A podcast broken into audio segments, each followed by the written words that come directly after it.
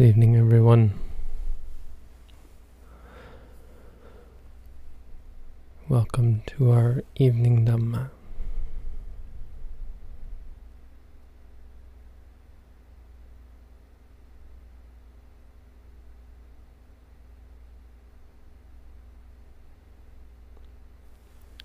I was sent a question today. Sent a question today by someone who lives in the area.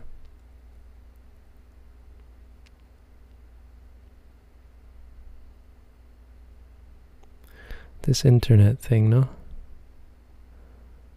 Back in my day when you wanted to ask your teacher a question, you had to actually go see your teacher. Now they just think they can Facebook me. Not impressed. I have to make the Dhamma a little bit difficult. You have to be can't be too convenient. You can't just pull out your phone and message your teacher. That's not cool. Well, you can, I don't mind. I'm just not going to answer. Instead, I'm going to come here and answer. Use it to talk about the Dhamma tonight. It's an interesting question. It's an interesting situation. The situation is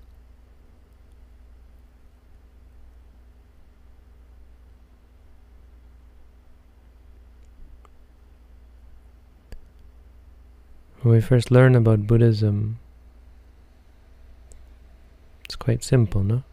It's quite a simple concept and some very simple truths, some fairly simple practices. It's not easy. We undertake to practice meditation and we find it quite difficult. But we see the relation, the correlation between the teachings and the practice. Yes, indeed, as I practice, I sort of start to realize the truth of these teachings. And I certainly am able to free myself up from some of the bad habits that I've carried around. I'm able to give up my addictions and so on. And I become quite confident and secure in the results that you've gained from the practice. This has changed me. You might even start to think you're a little bit enlightened. And so for a while you you think your life has changed, meditation has changed your life.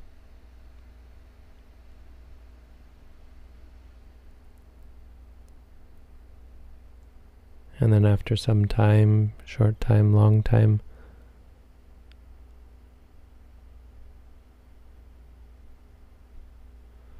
all of those things that you thought you'd freed yourself, all those changes you thought you'd made, begin to unravel. So suddenly you find yourself confronted by the same old problems again. Addiction, aversion, they start to come back and you start to realize they were not really eradicated.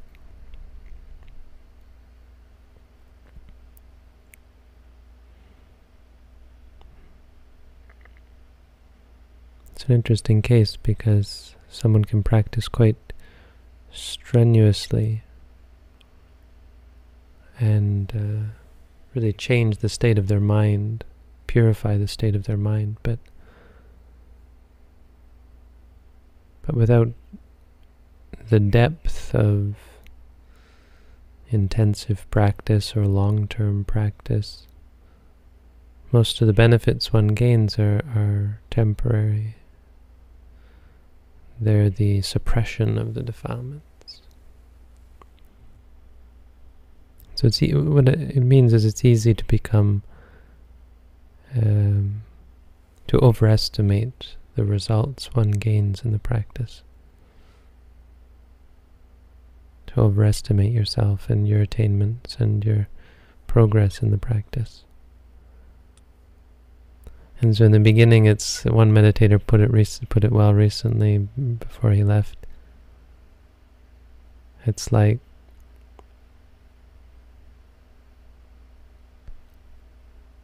it's like the tip of the iceberg.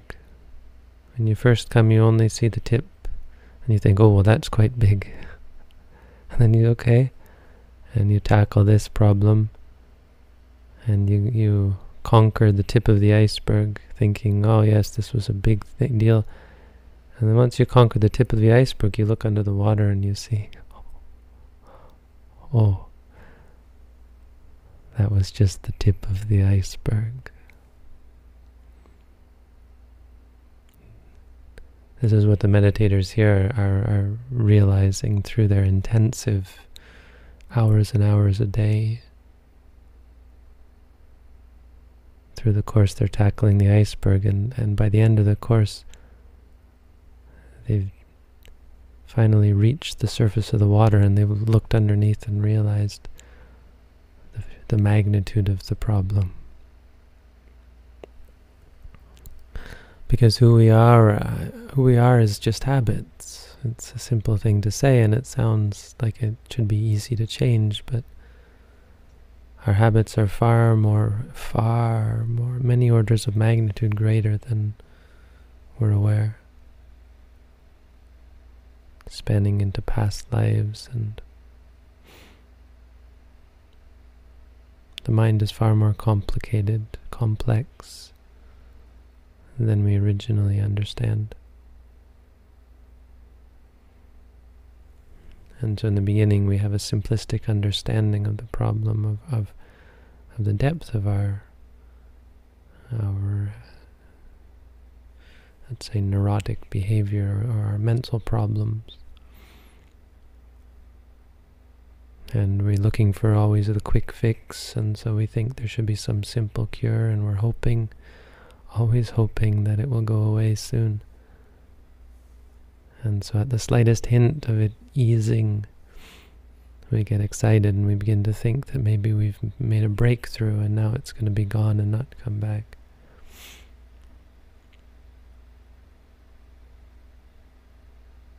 I think this is a big, um, well, a bit of a, um, a concern for, for people meditating at home on a daily basis who have never done intensive meditation practice is that it's easy to lull yourself into a false sense of security that you've somehow gained. Oh, I've been practicing for years or so on.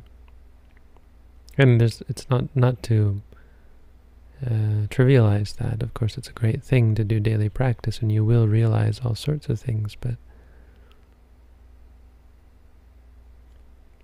it's also very easy to lull yourself into a false sense of security thinking that you've actually eradicated the problems and then be disappointed when they start to come back or when you find out that they're still there.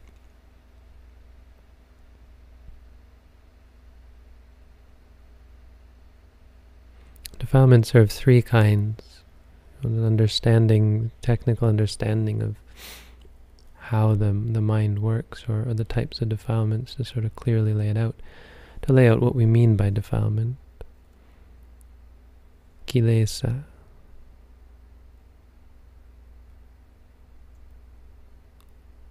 We have the uh, the kamma kilesa, the actions, defiled actions. This is speech and, and bodily actions that is based on unwholesomeness. This is the worst. This is when you think of what makes a person evil, or what makes a person do things that cause suffering to themselves and others. We think of the actions and the speech, the things they say and the things they do. This is how we judge people normally. It's very hard to judge people based on their state of mind because we're not privy to that. So instead we are able to see and we pay attention to people's behavior.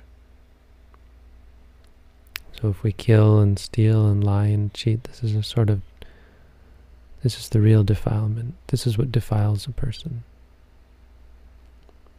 It's not by water that one becomes pure.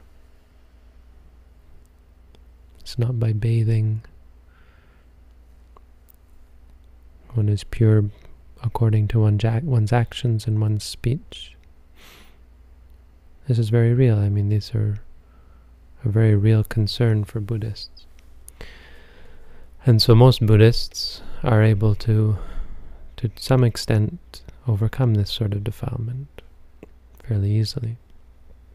In fact, there are a lot of, I think, cultural Buddhists who tend to think that they're following the Buddha's teaching just because they don't they don't kill and steal and lie and cheat and take drugs and alcohol. Of course, there are many Buddhists who aren't even able to keep that, yet call themselves Buddhists. But it's not really enough. It's not really... I mean, this was the support. These were supportive measures. A person can keep all the five precepts and still not be free from any sort of defilement. And the potential to commit an immoral activity, to kill or steal or lie or cheat, is still always present. It's a constant effort to remain vigilant and to refrain from unwholesome acts and speech because the mind is still defiled.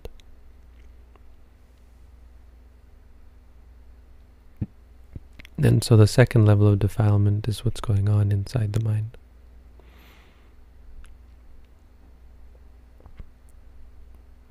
These are the five hindrances liking and disliking, desire and aversion, worry, restlessness, fear, doubt, confusion, guilt, even feeling guilty about your defilement. This is more defilement. It's one of the unwholesomenesses is to worry about the bad things you've done.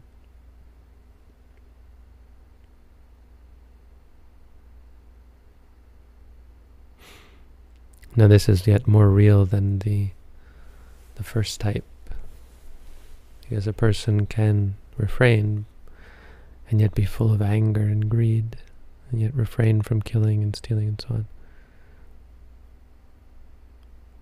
A person can be sitting in, on a meditation mat with their eyes closed and be full of greed and anger and delusion. I'm sure our meditators here can relate at times this is the state. Our minds are full of these defilements. This is what we wrestle with here in, in the center.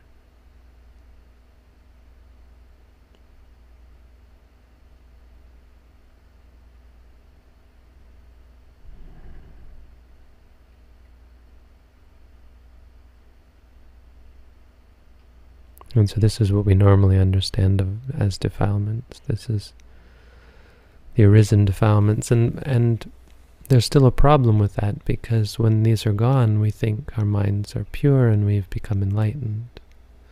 Well, it, it's there are cases where people enter into states that are free from these and as most of us do when we practice meditation, but then think to themselves that they've freed themselves from defilement.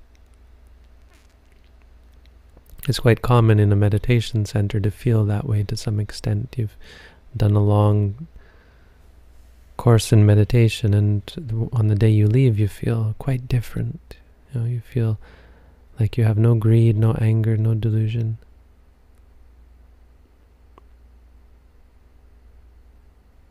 And it may be true that at that moment you don't. You're very mindful and no greed, no anger.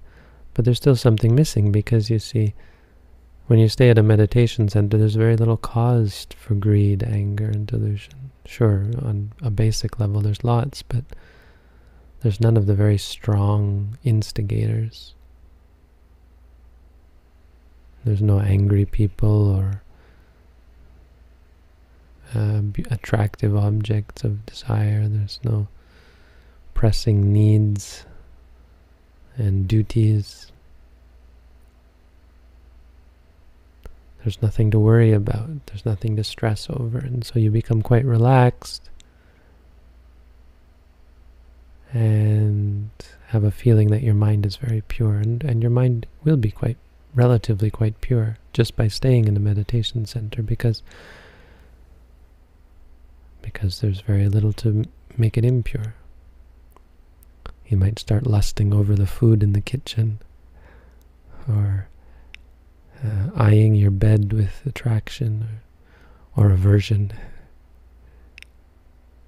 You might get angry about the guy next door who snores or who who opens the door loudly or so on.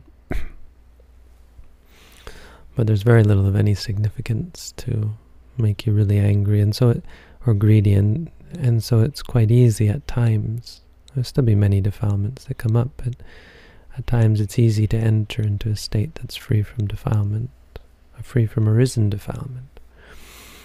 And so the final level, there is a third level, and it's called the Anusaya. And I'm sure many of you have heard of this, and many of you have heard me talk about these levels. But the Anusaya are the Anu means under or or mm, Anu is a prefix. Saya means to lie, to lie down, or to rest. So these are the underlying, or the latent, they say, or the proclivities, the tendencies. The anusaya means the the potential, potential for defilement.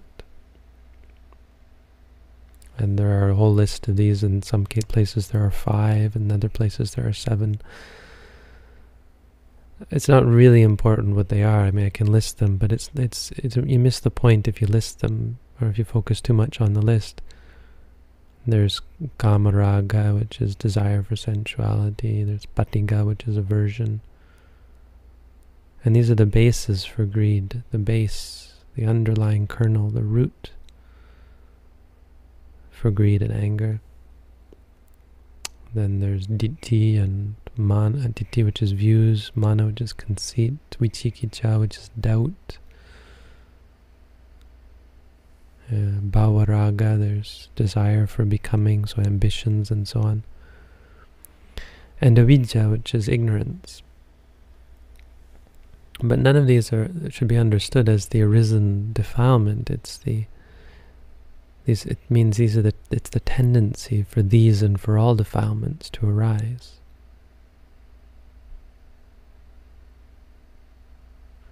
It's the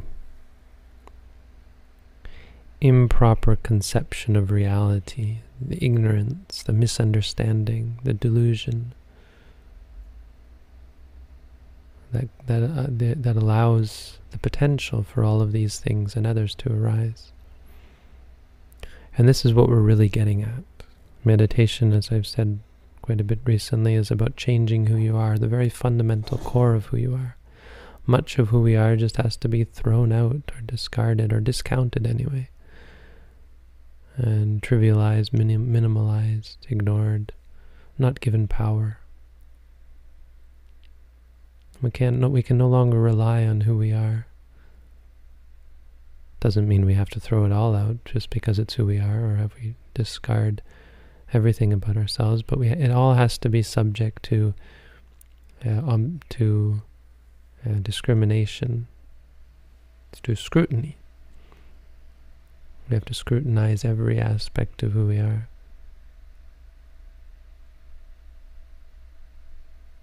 And change very much about who we are. And this is how the anusaya, how, how our potentials, our potential for defilement is, is uprooted.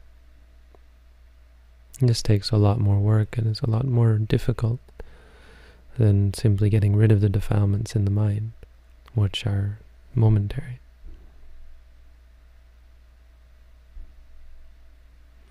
So it's important to understand these three levels, to be able to di differentiate and to not be lulled into a false sense of security, to not aim only to stop greed and anger and delusion from arising, but to aim to change who you are and to really understand deeply the nature of our uh, habits, the nature of who we are.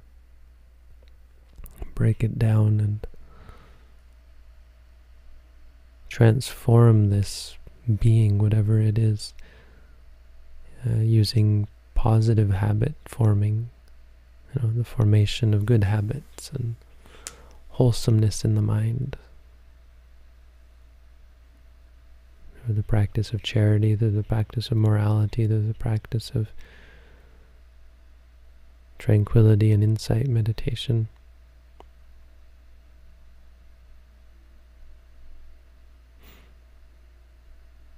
And this is the most difficult task, of course. It doesn't end when you stop, when you achieve the state of no greed, anger, and delusion. It, it continues until you have wisdom, until you have sufficient wisdom to prevent any arising of further greed, anger, and delusion. And it's a big iceberg. So, a little bit of thought on defilements. And so this person's question was why these things come back when they thought they were eradicated. Sort of. I mean, it was a little bit different, I suppose. A little bit specific. But uh, that's the thing. Don't rest content just because you're able to enter into meditative states. You really have to change uh, quite a bit fundamental aspects of who we are. You have to dig deep. So there you go, there's the Dhamma for tonight. If there are questions, I'm happy to answer.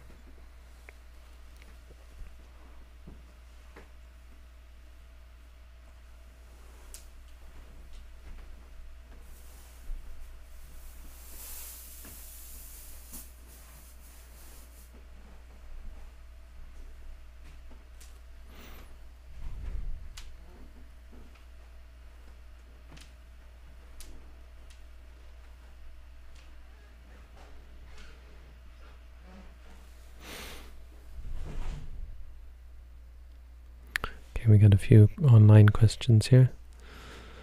Does withstanding psychical discomfort, such as taking a cold shower, aid in meditation practice?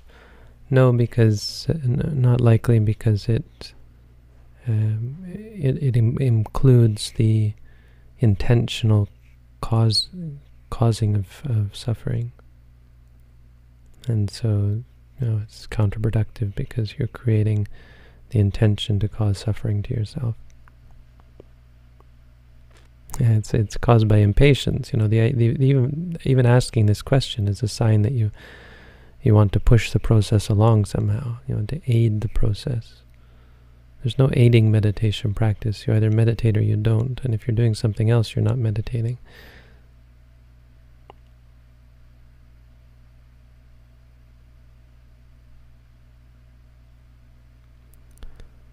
I was thinking of doing a mock retreat. Tried meditating intensively, but got very disturbed.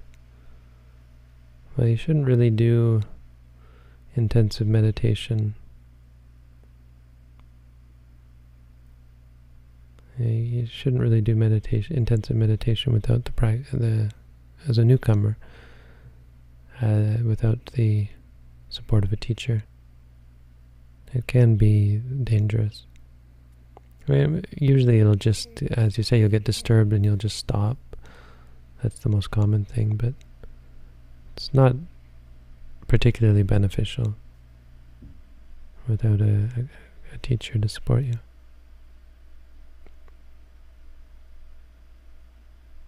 I mean, as a beginner, because you're you're you're trying to go through a forest and you've never been in the forest. You're not you're not familiar with the landscape let alone knowing the way out. Once you've gone through intensive meditation through with a teacher, yeah, you have a much better layout of the land and then it's easy to go through it again. What do you think about an approach of avoiding bad and good, no, and the good will come because of the effort to avoid the bad? Isn't a good idea? Can a similar approach work? Focus.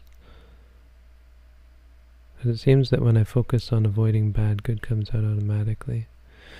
Well, avoiding, th this is, um, you know, speaking of tonight's talk, this is an example of a way to, to free your mind potentially temporarily of defilement so you can avoid bad. But it's a good example of what won't work in the long run to actually change your habits because it's avoiding and avoiding isn't isn't sustainable. You have to work and work. It's sankhara dukkha. You have to work and work to avoid the evil. And all you do is, is build the habit of avoiding. And then when you stop, the, whatever you do to avoid un, uh, unwholesomeness, you know, is eventually going to come to an end and then it's going to come back. So here's a good example. This person who, was, who asked me this question, not the question just now, but the earlier question. They were you know, doing what they could to avoid engaging in certain addictive activities and then, then eventually they just lost their the effort that it took to to stop and you know, suddenly they're engaging in those old activities again. Avoiding is not the answer. Avoiding is not the way out of suffering. The Four Noble Truths, that's what the Four Noble Truths, they answer this question. Suffering is to be fully understood. That is the path. And when you fully understand suffering, then you don't have to avoid craving or, or unwholesomeness you abandon it as a matter of course, naturally.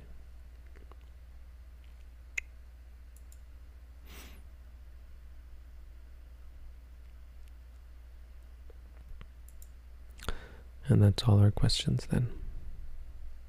So thank you again for coming out. Wishing you all a good night.